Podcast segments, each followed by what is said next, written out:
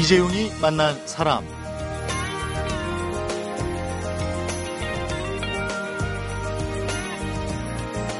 해운대 달맞이길, 하동쌍계사는 벚꽃이 유명하고 불곡사는 진달래 명소고 만개한 개나리가 볼만한 곳은 응봉산입니다. 요즘 이런 봄꽃 개화 지도, 또 봄꽃 축제 장소, 숨은 꽃놀이 명소 이런 것들이 인터넷 포털 사이트 모바일에 아주 일목요연하게 잘 정리가 돼 있었어요. 조금만 부지런을 떨면 가뜩이나 짧아진 봄 놓치고 아쉬워하는 일은 없을 듯 싶습니다. 오늘 주말입니다. 임진모 음악평론가와 이종원 스포츠평론가가 전해드리는 가수와 스포츠 전설을 만나보는 시간입니다.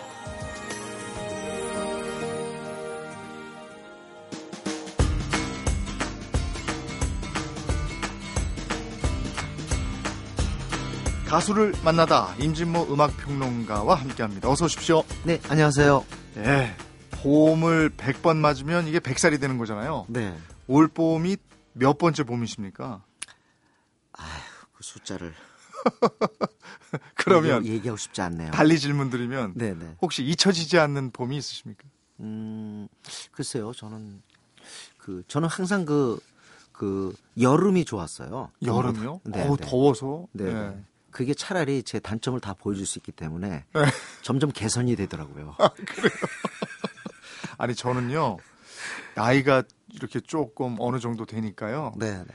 그 다음부터 꽃이 예뻐졌어요. 어. 그 전에는 꽃이 폈나 뭐 이렇게 네네. 지나가다가도 몰랐는데 그건 어느 날 꽃이 보이더라고요. 그건 저도 마찬가지예요. 네. 나이가 드니까 네. 정말 가- 길거리에 있는 민들레도 보이고 네, 네. 장미도 보이고 철쭉도 보이더라고요. 예. 목련도 보이고. 옛날에는 뭐 그냥 꽃인가 보다 예. 하고 그냥 지나쳤는데 이제는 예사롭지 음. 않아요. 어떤 사람이 그러더라고요.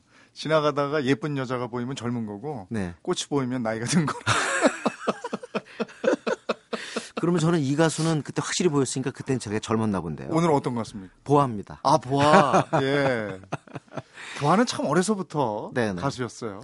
어, SM 가수라는 거 뭐 다들 아실 텐데요. 네. 한마디로 해서 이 여가수는 그 국내용이 아니라 국제용이었죠. 네. 처음부터 네. 영어, 일본어를 배워가지고 국제 무대에 진출하려고 하는 꿈을 갖고 있었고 네. 그걸 실현했죠. 음. 네. 그야말로 어, 월드 가수입니다. 음. 보아는요.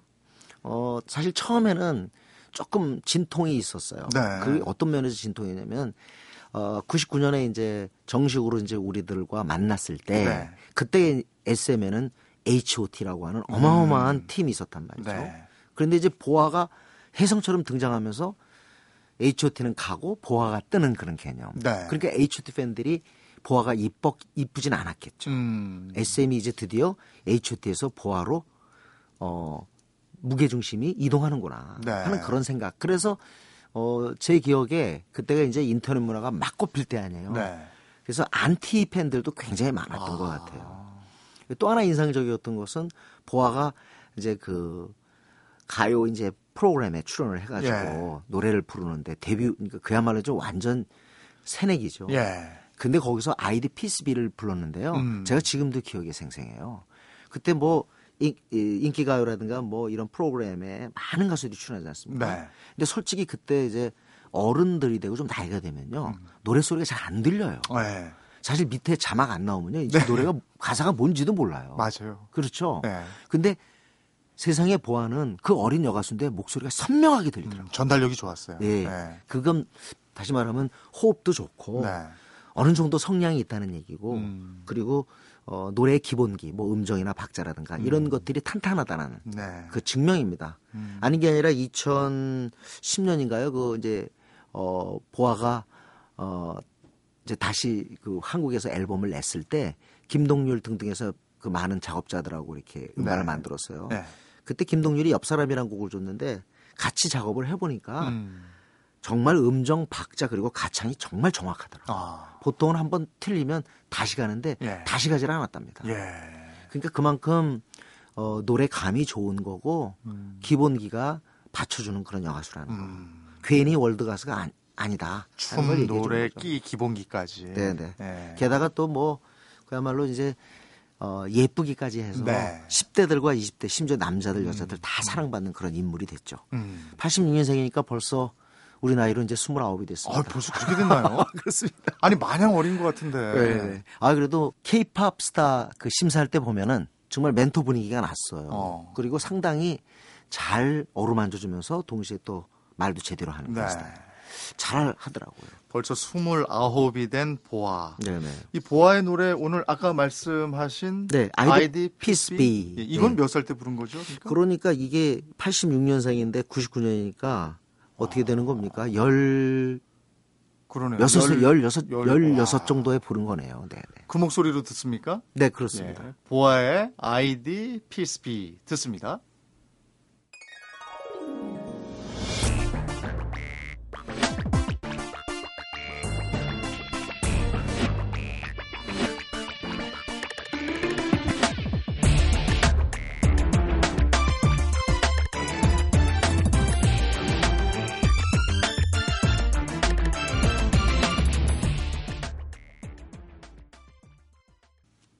이재용이 만난 사람 가수를 만나다 임진모 음악평론가와 함께하고 있습니다. 그 10대 중반에 이 정도의 소리를 낸다는 거는 그렇게 쉬운 문제가 아닙니다. 네. 네. 하여튼 대단한 그 가창이라고 저는 생각을 하고 어 어트랜티스 소녀를 들으신 분들도 아시겠습니다만 지금 아이디 피스비도 마찬가지인데요. 이 보아가 노래 부를 때 이렇게 라이브감 같은 게 있어요. 그래서 네. 약간 그 어, 호흡 같은 것들이 그대로 들리는데요. 음. 이게 어느 정도는 이렇게 기본기가 탄탄하지 않으면 헉헉대는 느낌이 네. 들립니다. 네. 그런데 이게 그렇게 안 들리고 오히려 라이브감, 네. 좀 레알이랄까 음. 그런 느낌을 주는 것 자체가 훈련이 잘 된 거죠. 사실은 무대 위에서 춤을 네. 추면서 댄스를 하면서 그 호흡으로 노래를 한다는 게 보통 힘든 일이 아니잖아요. 아, 그렇습니다. 그래서 보아의 능력을 칭찬하는 거고요. 네. 그리고 일단 보아한테 얘기 그 꼭 해야 되는 건 뭐냐면 이제 세계 진출인데요. 네. 먼저 일본으로 가죠. 그래서 2001년에 이제 그 일본에서 이제 이 바로 지금 들으신 아이디 피스비를 통해서 이제 일본에 데뷔를 합니다. 네. 에이벡스랑 계약을 해가지고 들어가는데요. 어, 제가 나중에 몇 년 지나서 이제 그 일본의 그 원로 평론가랑 만나서 이제 얘기를 들은 건데요. 네. 어, 보아가 이렇게 일본에 이렇게 등장할 때요. 한마디로 얘기해서 좀, 어, 그냥 평범하게 어떤 라이브 무대에 이렇게 출연해서 노래 부르고 그렇게 해서 접근한 게 아니라 네. 마치 그 하늘에서 이렇게 천사가 어. 내려와서 이렇게 우리들에게 다가오는 느낌으로 그렇게 마케팅을 했답니다. 어. 그래서 사실은 그때 당시에 제가 일본 갔을 때 막 거리에 말이죠. 네. 보아 사진이 이렇게 큰 형광판이 이렇게 막 이렇게 걸리고 그러는데요. 예. 진짜 인기가 대단하구나. 아. 근데 일본 사람들 또 생각이 거의 또 일본 가수라고 생각, 일본 여가수라고 생각하는 네. 그런 게 있더라고요. 음. 어쨌든 일본의 정규 앨범을 다섯 개 내서 전부 다 1등이 됩니다. 예. 일본을 정복한 거죠. 예. 그리고 또 홍백 가합전인가요? 네. 우리 연말 이제 최고 축제인데 거기에 제가 알기로 육 여섯 번 연속으로 추, 저, 아. 축 한다 추, 나간단 말이죠. 예. 그 자체가 보아가 진짜 일본에서 굉장했다. 어떻게 보면 보아 이후로 우리나라의 가수들이 일본을 일본에 들어가기 시작했던 거예요. 음. 좀 더 재밌게 얘기하자면 중국에는 많이 들어가는데 돈은 안 되는데 일본에 가면 돈이 됐거든요. 아. 그래서 보아를 시작으로 일본 진출에 박차를 가게 된 겁니다. 음. 그러고 나서 이제 드디어 어 보아에게 또 SM에게 수건인 2009년에 가서는 이제 드디어 미국에 예. 진출하게 되죠. 예.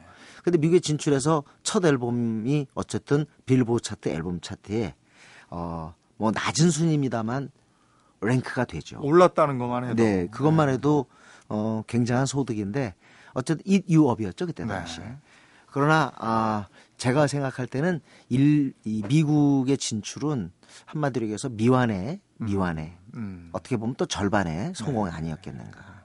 예. 어 보아를 통해서 우리가 자신감을 얻었던 것 같아요. 음. 드디어 우리가 나갈 수 있다. 예. 바깥에 나갈 수 있다라는 거. 그리고 그, 그렇게 나가기 위해서는 그냥 노래 하나 좋아서가 아니라 많은 공을 들여야 된다. 예. 기획력. 네. 예. 어, 언어도 그렇고 네. 춤도 그렇고 네.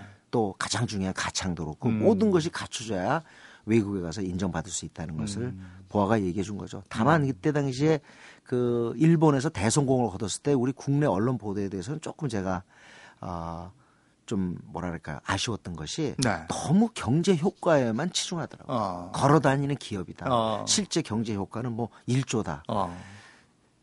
그러면서 정작 보아가 일본에서 왜 먹히는 건지 예. 뭐 때문에 일본 사람이 좋아하는지에 대한 분석보다는 음. 오로지 그냥 그때 경제적인 당시에 효과. 경제적인 효과만 집중적으로 그걸 다루는 거에 대해서 조금 안타까웠습니다. 네.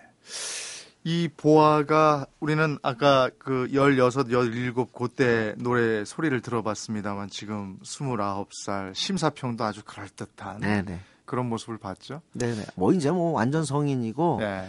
어, 데뷔하는 그런 가수들 입장에서 볼 때는 롤 모델이죠. 네. 롤 모델이 됐습니다. 네. 오늘 저 보아 노래 한 곡 더 들어야 될 이, 텐데. 이 곡은 바로 한국을 정복한 네. 보아가 최고 그해 거의 가, 과수, 가수왕급의 네. 그런 정도의 실적을 거둔 곡입니다. 다들 잘 아시죠? 그리고 지금도 자주 나오는 곡입니다. 우리에게 희망을 주는 곡. 넘버원. 넘버원. 네. 네. 보아의 넘버원 들으면서 오늘 가수를 만나다 마무리해야 되겠습니다. 임진모 음악평론가였습니다. 고맙습니다. 네, 고맙습니다.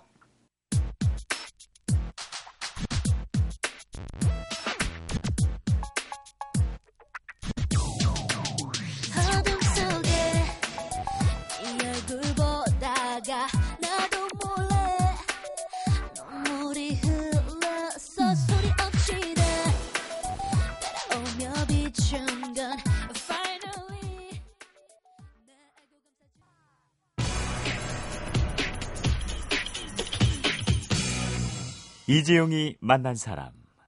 네, 전설을 만나다 이종원 스포츠 평론가와 함께합니다. 어서 오십시오. 안녕하십니까. 네, 오늘은 어떤 전설을 만나봅니까? 네, 오늘 오후 2시부터 잠시 뒤면 이제 2014년 프로야구가 개막을 하잖아요. 네. 시범 경기 일정이 끝나고 프로야구가 개막할 때쯤 어, 가장 많이 들을 수 있는 이야기 중에 하나가 바로 시범 경기는 시범 경기일 뿐이다. 음. 이말 한번 들어보셨죠? 네, 자주 듣잖아요. 네, 오늘 네. 만나볼 전설은 이 시범 경기는 시범 경기일 뿐이다라는 네. 말을 만드신 분입니다. 네. 바로 추억의 산미 슈퍼스타즈의 전설적인 투수 장명부 선수입니다. 아, 이 말을 장명부 선수가 만들었어요? 네, 장명부 선수 이전에는 이 말이 없었어요. 어. 어, 우리 프로야구 같은 경우는 1982년에 시작됐기 때문에 네. 그 83년 다음 해인 83년이 시범 경기가 처음 열렸다고 봐야 되거든요. 네. 근데 83년 시범 경기에서 가장 많은 주목을 받은 선수 단연 장병부 선수였습니다. 왜냐? 음. 일본에서 프로 선수 생활을 했고 또 국내 리그로 왔거든요. 네. 근데 그냥 프로 선수 생활을 한 게 아니라 1968년에 요미우리 자이언츠에서 네.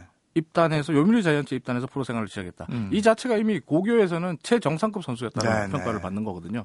여기에 난카이 호쿠스를 거쳐서 1977년에 히로시마 카프로 이적을 하는데 78년과 80년에 각각 15승씩을 거둔 투수입니다. 네. 그러니까 일본 프로 무대에서도 15승 이상을 두 번이나 했다라고 어. 볼수 있고 그다음에 일본 내에서는 장명부 하면 교진 킬러라고 합니다. 음. 그러니까 요미우리 자이언츠의 킬러다. 네. 라고 해서 굉장한 인기와 명성을 얻고 있던 선수였어요. 음, 음. 그러니까 일본 같은 경우는 요미우리를 지지하는 팬들과 그 외에 나머지 팬들이 반 요미우리 팬이다 이렇게 봐도 되거든요. 음. 네. 그러다 보니까 반 요미우리 팬들 같은 경우에서는 장명부 선수를 굉장히 좋아하고 잘 알고 있었다 이렇게 볼 수 있는데 음. 어, 이런 명성과 달리 장명부 선수가 또 한 번 주목을 받았던 이유는 국내 리그로 진출하기 직전이었던 82년에 네. 어, 히로시마에서 3승 11패로 상당히 저조한 기록을 냅니다. 음. 그리고 구위도 역시 눈에 띄게 떨어지거든요. 네. 되게 나이도 진짜 30대 중반으로 접어들었기 때문에 네. 전설적인 투수인 장명부를 보고 싶다는 마음과 함께 음. 이런 장명부도 이제 어, 나이가 들었는데 과연 네. 어떤 투구를 보여줄지 이런 음. 두 가지가 겹치면서 야구 팬들과 야구 관계자들이 장명부의 투구를 상당히 관심을 가지고 네. 지켜봤어요. 네. 하지만 시범 경기에서 장명부 선수 정말 그 투구에 대충 던지는 듯한 포즈로 어, 어. 배팅볼 수준의 구속을 내면서 경기에 나왔다 하면 예. 나왔다 하면 점수를 주는 거예요. 어. 11이닝을 던졌는데 11점을 주고 어. 오죽하면 김진욱 전 두산 감독이 장명부는 이 당시에 장명부는 나왔다 하면 기본이 8실점이었던 8점을 주고 내려가는 투수였다. 8실점인데 저 장명부 선수가 83년인가에 30승하고 뭐 이렇게 네, 83년에 30승했죠. 네. 83년 시범 경기 때는 나왔다 하면 점수 주고 내려가는 나왔다 하면 두들겨 네. 맞는 투수였는데 정규 시즌에서는 30승을 하는 투수가 그럼 됐어요. 뭐 시범 경기에서는 일부러 슬슬 하고 그 제대로 할 때는 정규 경기나 제대로 하고 이랬다는 얘기입니다. 그렇죠. 시범 경기는 시범 경기일 뿐이다라고 그래서 그 생각하고 말이 보여준. 건데요. 예. 이 장명부 선수 같은 경우에 83년 시범 경기 때 등판할 때마다 점수를 주고 또 점수를 줘놓고도 아무렇지 않다는 듯이 웃으면서 기분 좋은 모습으로 더가웃에 들어왔어요. 예. 근데 이런 모습은 당시 우리 감독들의 야구 관계자들이 볼 때는 이게 열불 터지는 예. 행동이에요. 투수가 점수를 줬으면 고개를 푹 숙이고 내려와도 시원찮을 판인데 음. 뭐 그냥 웃으면서 막 기분 좋게 들어오니까 여기저기서 저거 도대체 뭐 하는 놈이야? 뭐 어. 이런 소리들이 이제 쏟아져 나오게 된 거죠. 네. 그런데 장명부 선수가 그럴 때마다 했던 말이 있습니다. 시범 경기 일본식 표현이 오픈 게임인데 네. 그때 이제 일본식 표현으로 오픈 게임, 오픈 게임 이러면서 어. 그냥 들어가는 거예요 웃으면서. 어. 그러니까 게다가 저 표정 보면 능글맞잖아요. 네. 능글맞게 오픈 게임 그러고 들어가니까 뭐 저 일부러 점수 줬다 뭐 이러고. 관계자들이 보니까 막 미치겠는 거죠. 근데 치는 입장에서도 그런 기분 나쁘죠. 치는 입장에서는 네. 안타 치거나 홈런 치면 기분 기분은 좋죠. 장명부 일본에서 통했던 그 장명부의 공을 아니 근데. 너무 봐준 것 같으면 그게 아니요 그때는 그랬답니다. 그때 이제 이만수라든지 뭐 장효자라든지 국내를 네. 대표하던 타자들 같은 경우 장명부 별거 아니네. 아 그렇게 생각했대요. 그리고 네. 실제로 지금 LG 트윈스에서 타격 코치를 하고 있는 김무관 코치 같은 경우는 네. 야 저런 볼 던지면서 어떻게 일본에서 야구 선수 어. 생활을 했냐. 어. 라고 생각이 들 정도로 네. 장명 선수가 어, 좀 특이했대요. 어. 근데 장명 선수가 이 왜 그렇게 투구를 했냐 네. 이게 나중에 밝혀지는데 이 장명부 선수와 같이 선수 생활을 했던 이 앞서 말씀드린 김준욱 감독이나 김무관 LG 타격 코치의 증언을 들어보면요 네. 당시 시범 경기를 되돌아서 생각해 보니까 음. 장명부가 배팅볼 수준의 느린 공을 던진 건 사실인데 네. 단 한 번도 같은 코스로 공을 던진 적이 없다고요. 어. 안쪽이면 안쪽, 바깥쪽이면 바깥쪽, 높게, 낮게, 높낮이 조절하면서 코스 구석구석을 찔러 넣는 거죠. 아. 계속. 마치 테스트를 하듯이. 어. 한본 거네요, 그러니까. 상대 타자들에게 이 네. 코스에 공을 던지면 상대 타자가 어떻게 반응하는지. 아, 반응을 들어- 본 거네. 그렇죠. 안쪽 공을 던졌을 때 얘가 바로 배트가 나와서 네. 안타를 친다. 그러면 이 선수에게 안, 아, 안쪽 공 안 던져야겠다. 그렇죠. 머릿속에 입력하는 거죠. 어. 그리고 어, 안쪽 공을 던졌는데 가만히 있는다. 그러면 이번엔 바깥쪽 공을 한번 던져보는 어. 거예요. 근데 바깥쪽 공에 손이 나온다? 그럼 이 친구에겐 절대 바깥쪽 공을 던지지 말아야겠다. 우리가 하는 얘기로 간을 봤네요. 네, 간을 받고 어. 그래서 장명부 선수의 별명이 너구리예요. 아하. 그러니까 그 코스에 타자가 어떻게 반응하는지만 유심히 체크하고 그러니까 시범 경기 등판 일정 전체를 네. 국내 타자들의 장단점을 파악하는데 다 쏟아부은 거죠. 아. 굉장히 영리한 행동이죠. 예. 오히려. 어떻게 보면. 예. 그래서 장명부 선수가 시범 경기 중반쯤에 예. 감독이 똑바로 던져라고 호통을 치니까 어. 어, 이렇게 말을 했대요. 감독님은 내가 시범 경기에서 내가 갖고 있는 무기가 모두 어, 보여지기를 원하십니까? 어. 아니면 상대 타자들의 약점을 내가 다 발견하기를 원하십니까?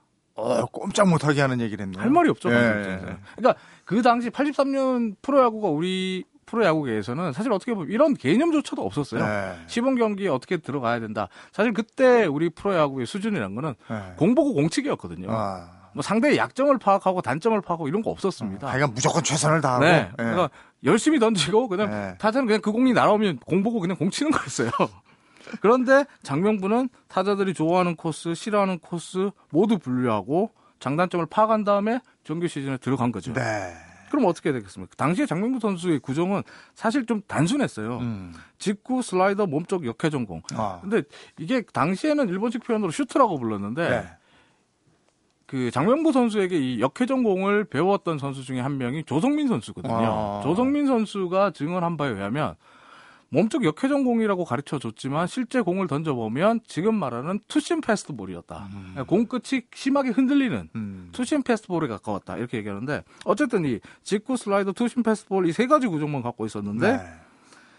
사실 어떻게 보면 구속도 그다지 많이 안 나오고 구종도 단조롭잖아요. 네. 아, 전에도 한번 얘기했지만 장효조 선수 같은 경우는 정말 전설적인 타자거든요. 네. 연습벌레고. 근데 이런 장효조 선수가 10타사 뭐 14타석 연속 어 무안타 기록을 어. 당할 정도로 장명수 선수에게 꼼짝을 못하는 모습이 음, 나왔는데 음. 어쩔 수가 없다고 얘기를 했어요. 음. 했어요. 왜냐하면 싫어하는 코스로 기가 막히게 공이 꽂혀 들어오니까 음. 뭐 손쓸 방법이 없다. 네. 라고 파악이 다 끝나고 네. 던지는 공이니까. 그 다음에 이제 김시진 지금 롯데 감독이 현역 시절에 이제 장명부 선수에게 이제 코치를 투수 코치를 네. 잠깐 받은 적이 있는데 자, 김시진 감독이 공을 던지는 거 보고 어그 장명부 코, 장명부 당시 코치죠 당시 코치가 한 가지 조언을 해줬답니다. 너처럼 그렇게 공만 빠르게 던져서는 되는 게 없다. 음. 그럼 공을 어떻게 던져야 되나요? 라고 김시진 감독이 물으니까 그렇게 얘기를 했답니다. 홈플레이트 구석을 보고 음. 그쪽으로 던질 수 있, 있다라는 생각을 하고 그쪽으로만 던져야 된다. 음. 한마디로 그때 김시진 대투수라고 불렸던 김시진 감독도 그 당시에 구석구석을 찌른다는 말이 정확히 뭔지를 몰랐던 거죠. 장명부 이렇게 하면서 선수가 가르쳐 준 거죠. 1983년에 대단한 기록을 세우죠. 엄청나죠. 그러니까 타자들이 알고도 당할 수밖에 없었기 네. 때문에 그때 한국 프로야구가 83년에 페넌트 레이스 100경기를 했는데 네. 장명부 선수가 60경기를 등판해서 네. 30승 16패 6세이브 평균 자책점 2.34를 기록합니다. 야, 60경기에 나와 이게 대단하네요. 다 이 전설인데요. 이, 이 전설이 탄생한 이후에 네. 네. 정말 시범 경기는 시범 경기일 뿐이라는 말이 한국 프로야구에서 진리가 됩니다. 아. 83년 당시에 장명구 선수 같은 경우에 60경기에 투입이 됐고 36번 완투를 했어요. 다. 36경기 완투를 했고 이 중에 5번 완봉승을 합니다. 예. 지금은요 200이닝을 돌파하면 혹사 논란이 나오는 시대예요. 이런 시대에서 427이닝을 던진다는 건 예. 상상을 초월하는 일이고 동시에 다시는 사실 나와서는 안 되는 기록이에요. 근데 이, 이러면 좀 이렇게 말리고 이러지 않습니까? 감독이 좀. 아 그- 근데 장명수 선수가 자진해서 나갔어요. 어. 이 보너스 때문에 자진해서 아? 나갔는데 이 보너스에 얽힌 사연도 좀 많습니다. 이 시즌이 시작되기 전에 당시에 이제 삼미 슈퍼스타즈 사장이었던 허영 사장이 네. 술자리를 열어줍니다. 네. 그러면 술자리에서 장명구 선수에게 야 네가 30승 하면 내가 보너스 1억 원 그리고 어. 연봉 100% 인상을 보장해 줄게. 어허. 라고 얘기를 해요. 예. 당시에 강남에 이 음마 아파트 한 채가 2천만 원할 때거든요. 야, 다섯 채 값이네. 엄청나죠. 그러니까 장명구 선수 그 말을 듣고 정말이냐 이렇게 물어요. 예. 어, 그러니까 허영 사장이 속으로 그렇게 생각을 했- 했겠죠. 30승이 뭐 누구 집 A 이름도 어. 아니고 시범 경기 때 또 그렇게 던진 놈이 무슨 30승을 하겠어? 설마 30승 어. 하겠어? 이렇게 생각해서 어, 했는지 어쨌든 뭐 정말이다. 네가 아. 30승만 하면 뭐 다 해줄게. 네. 이렇게 얘기를 해요. 아. 그 말을 듣고 장명구 선수가 말 그대로 팔이 떠- 빠져라 던졌고 또 앞서 말씀드린 대로 장명구 선수 시범 경기는 정말 일부러 던진 거거든요. 아. 그리고 기어코 30승을 채워냅니다. 야, 그러면 보너스 1억 받았겠네요. 아니요, 못 받아요. 아니, 얘기해놓고 안 주는 거예요? 시즌이 끝나고 장명구 선수 당연히 구단에게 네. 약속했던 1억 원 보너스 달라고 하죠. 네. 근데 허영 사장이 뭐라고 하냐면 그런 적 없다.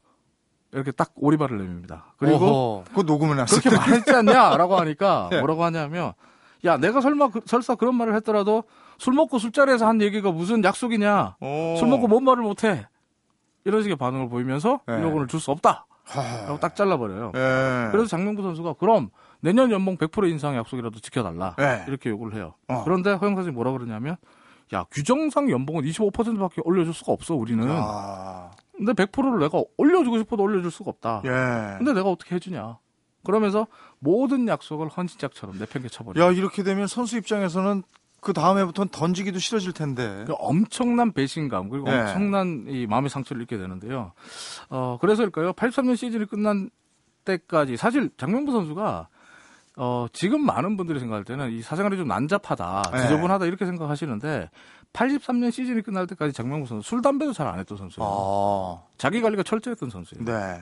근데 이 83년 시즌 끝난 뒤에 이 일이 있은 이후에 술, 담배, 여자, 도박으로 시간을 보내게 됩니다. 아유, 많이 상심했군요. 예, 배신감을 술, 담배, 여자, 도박으로 좀 위안을 아, 얻으려고 한 거예요. 나쁜 방향으로 풀렸네. 그 결과 이제 장명구 선수 같은 경우에 벌어들인 수입의 전부를 여자, 도박, 술, 담배로 다 탕진을 하죠. 에이구, 저. 그리고 86년에 예. 은퇴를 하는데 1년이 지난 87년에 종합소득세 체납 그리고 취업비자 만료로 불법 체류자가 됩니다. 아이고. 그런데 불법 체류자로 전락해 있다가 지난 2005년 4월 13일에 일본에서 자신이 운영하던 조그만 이 마작방, 마작하우스라고 하죠. 네. 마작방에서 심장마비로 사망해서 쓸쓸히 생을 마감하게 되는데 아이고, 이 저 뒤쪽 얘기는 정말 씁쓸하네요. 네. 스포츠에 만약이란 건 없습니다만은 네. 만약에 83년 시즌이 끝났을 때 산미가 장명부 선수에게 약속을 지켜줬더라면 네. 장명부 선수 인생이 어떻게 변했을까요? 음. 아니 뭐 정말 만약에 애초에 네. 허영 사장이 술자리에서 지키지도 못할 이런 약속을 하지 않았더라면 음. 장명부의 삶이 어떻게 변했을까요? 음. 정말 궁금하고요. 또 장명부 선수 91년에 일본으로 영구 추방됐는데 네. 91년에 추- 영구 추방되면서 이런 말을 남겼습니다. 나는 고국에서 내 인생의 꽃을 피우고 싶었다. 네. 하지만 나는 실패했다. 음. 그리고 장명부 선수가 죽기 전에 떨어지는 낙엽은 가을 바람을 원망하지 않는다. 이런 말을 남겼거든요. 예. 음, 근데 정말 장명부를 아는 사람들은 장명부 다운 평가다. 남을 어 비난하고 남의 탓을 하지 않는다. 네. 이렇게 말을 했는데 이런 말과는 달리 어떻게 보면 장명부 스스로가 그런 말을 했지만 장명부라는 전설을 생각할 때마다 어쩌면 우리 프로야구계가 우직하게 승부의 세계에만 몰두해서 살아갔던 한 시대의 전설을 망친 게 아닌가. 아. 이런 생각이 들어 안타까울 때가 많고요. 또 장명부의 인생은 정말 그의 말처럼 이 실패한 인생이었는지 다시 한번 재평가해봐야 되는 시점이 아닌가 이런 생각을 해봅니다. 아, 어쨌든 그 계기는 있었습니다만은 본인을 스스로가 너무 나락으로 떨어뜨린 게 아닌가. 그 부분은 좀 아쉬워요. 네, 아쉽습니다. 예. 참 심심하면 빈볼 던지고 그러면서도 능글맞게 웃어대는 그 표정 기억이 나는데 그래서 너구리라는 별명이 네, 붙었던 그렇죠. 런 네. 선수였습니다. 그게 다 심리전이었거든요. 예, 전설의 선수인데 아유 뒷부분이 참 개운치가 않네요. 오늘도 또 스포츠의 전설을 만나봤습니다. 고맙습니다. 감사합니다. 이재용이 만난 사람 오늘은 임진모 음악평론가와 이종훈 스포츠평론가가 전해드리는 가수를 만나다 전설을 만나다로 함께했습니다. 장명부 선수가 4월 봄에 세상을 떠났는데요. 예, 떨어지는 낙엽은 가을 바람을 원망하지 않는다. 이 말을 마지막으로 남겼다고 합니다. 이 낙엽이 바람 때문에 떨어지는 것만은 아니죠. 언젠가는 떨어질 운명인 게 낙엽입니다. 예, 그런 의미에서 이 자연의 섭리와도 맞서 이겼던 사람이 아니었나 싶습니다. 이재용이 만난 사람 오늘은 에, 사미스포츠 사미스포스타즈의 연고지가 인천이었죠. 그 김트리오의 연안부두 들으면서 인사드리겠습니다. 고맙습니다.